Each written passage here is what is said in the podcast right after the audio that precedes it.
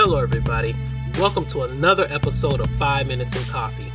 My name is Jerry, and I'm so excited to discuss God's Word with you. There is no other name above His name, and whatever you're going through, He will bring you through. Let us all say, Amen.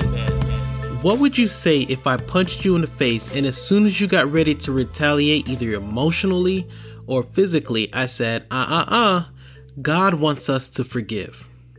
Hello, everybody. Welcome to another episode of 5 Minutes in Coffee. With division lines growing in the world, it has definitely crept into our church and into the behavior of many Christians and has taken a hold of the faith. I see so many people who, in their mind, feel they are defending their biblical beliefs when in reality, they're only defending their politics. Well, how do I know that they're defending their politics and not their faith?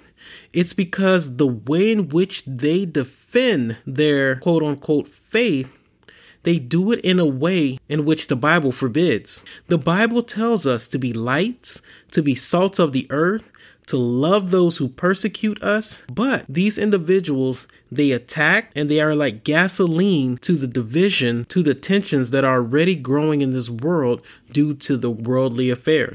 What's very problematic is the way many who claim Christ use his very precious name to manipulate themselves to believing that they are doing and speaking God's words. And what makes this worse is it takes place in a very open social media atmosphere. And I'm pretty sure you yourself has seen this multiple times. It's very disingenuous the way they carry themselves. And I understand not everyone who says that they are a Christian is actually a Christian, but we must be very mindful of this behavior. Let me give you a fictitious example, and I think once I share this example, you'll understand exactly what I mean. Let's say someone posts a picture that's supporting a candidate that's not pushing Christian values. And then I comment, People like you is why God is being pushed out of this country. Clearly, my comment wasn't loving and it was very public. This person now responds with a non Christian like language. However, I then respond with, God condemns that type of language. I really hope you get to know Christ so you can change yourself. I hope, based on this example, you know exactly what the problem is. As Christians, God commands us to season our words, be innocent as doves, but wise as serpents. Not only did I initiate this insult, I tried to bring the Lord into the conversation to correct this person. We cannot punch people emotionally, or spiritually and then get upset when they react to us trying to correct them with scripture as if we don't have a log in our own eye. We can't punch people emotionally, and when they get upset, we rebuke them for non Christian like behavior.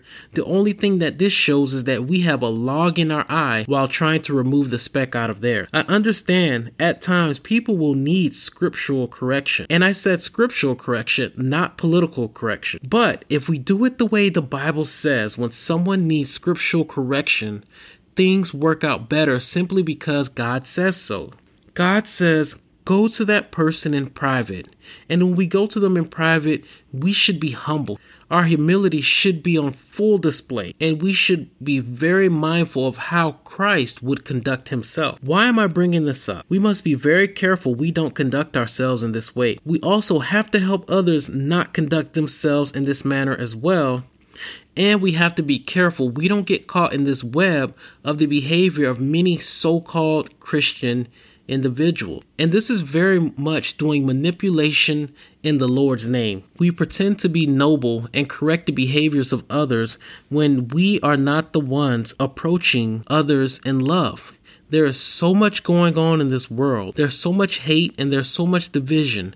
There are so many who've already turned their backs on God. So we have to be mindful that our goal is not to win wars of words. Our goal is not to win social media posts. Our goal is simply to glorify Christ Himself. And as I said before, I understand that many people who do this are not genuine Christians. But what that means for us is our lights must shine brighter than they have been. Our behavior must be so Christ like that anyone who knows anything can spot the authentic Christ like behavior versus the counterfeit. Thank you so much for listening to this podcast. I hope you got something from it. If you believe this episode was biblically true, true, I ask that you share it with just one person. And remember, you can support this podcast with any of the links in the show notes. This is Jared with 5 Minutes in Coffee. If you've enjoyed this episode, please share it. If you want to support the Christian Strength, please consider becoming a Patreon or making a donation towards the growth of the Christian Strength. Links are in the description. Follow me on Facebook, Twitter, and Instagram at 5 Minutes in Coffee, the Christian Strength.